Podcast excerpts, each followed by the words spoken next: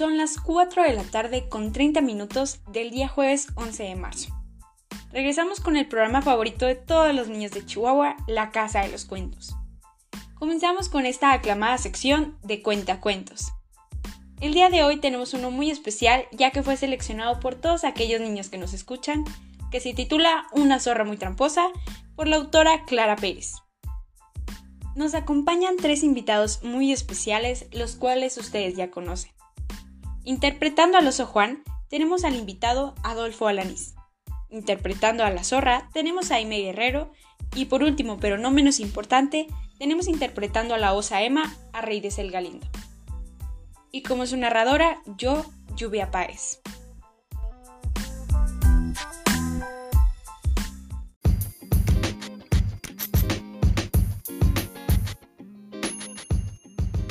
Comenzamos. Acto 1.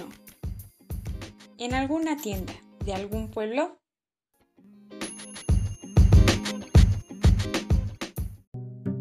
Juan se encuentra acomodando los productos de su tienda cuando entra la zorra muy parlanchina.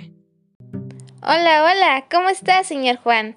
¿Cómo lo trata la vida? Tiempo sin pasar por su tienda. Muy bien, señora zorra, ¿y usted cómo le va? Perfecto, pero ¿cuántos productos tiene en esta tienda? Se ve que se preocupa por dar lo mejor a sus clientes. Esta es mi tienda favorita. ¿Me puede mostrar por favor esa lata de guisantes?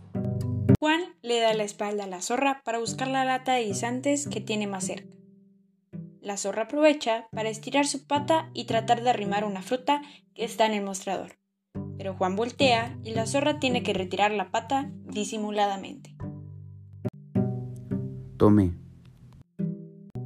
A lo que la zorra contesta, negando con la cabeza y señalando una lata que está más lejos. No, no hablaba de esta, señor Juan, sino de aquella de arriba. Son los mejores guisantes.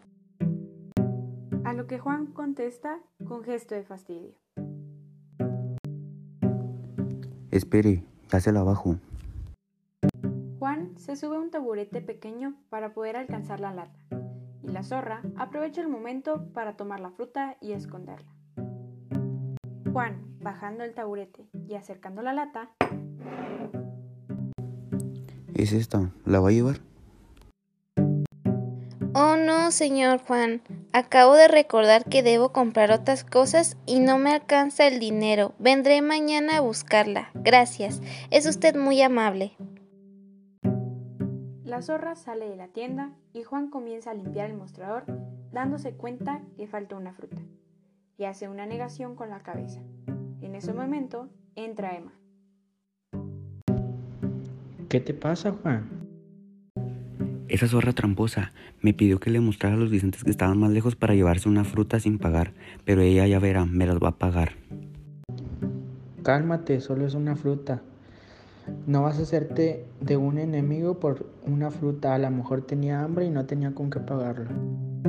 Si tenía hambre y no podía pagar, me pide lo que quiere y yo, yo le diré que sí. Puedo regalárselo, pero robarme no. Mejor cierra la tienda y vamos para que te tomes un té. Estás muy enojado, Juan.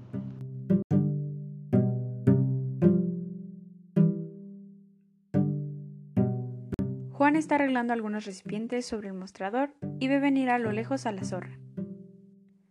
Dice Juan, riendo irónico. Allá viene zorra tramposa. Hoy me las va a pagar, como soy el oso Juan. Entrando la zorra de nuevo muy parlanchina, le dice. Buenos días. ¿Cómo le va, señor Juan?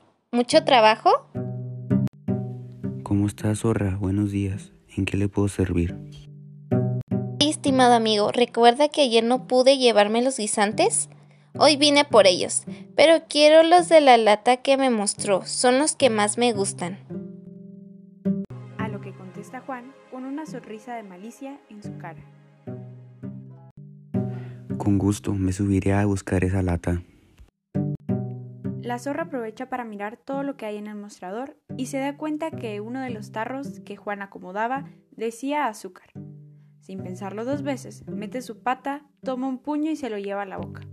Pero de pronto empieza a gritar y a tratar de escupirla. La zorra, desesperada, gritando, escupiendo y echando aire por su boca. ¡Ay! A lo que Juan, fingiendo no saber lo que pasa, le dice. ¿Qué le sucede, zorra? Juan se baja el taburete y Emma entra al lugar al escuchar el escándalo.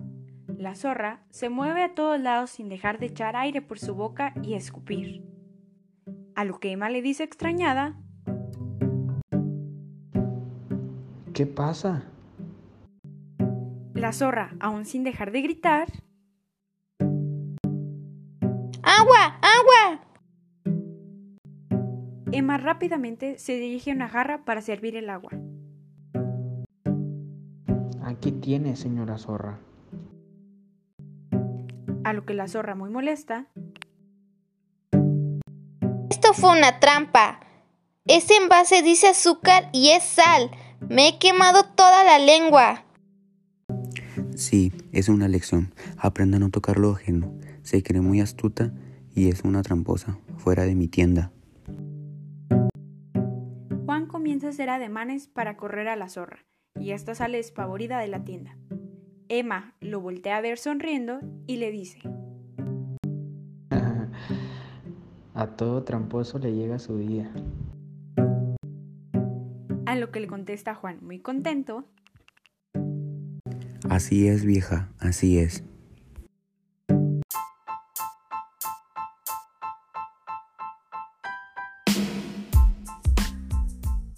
4 de la tarde con 40 minutos del jueves 11 de marzo. Regresamos con el programa favorito de todos los niños de Chihuahua, La Casa de los Cuentos. Y así es como concluimos más con una sección titulada Cuentacuentos. Estoy segura que quedaron igual de maravillados que yo con la lección que nos dejó este cuento. Los invito a sintonizarnos mañana a la misma hora para que no se pierdan el próximo cuento. Agradecemos a nuestros invitados del día de hoy por tomar la iniciativa de ayudarnos narrando. Así también es como me despido yo, su locutora Lluvia Páez. Los estaré acompañando todos los miércoles, jueves y viernes de 2 de la tarde a 4.40. Aún así, los invito a quedarse a disfrutar de la siguiente sección que estoy segura que les encantará igual que esta. Los dejo con mi compañera, Carla Benzor. Hasta luego.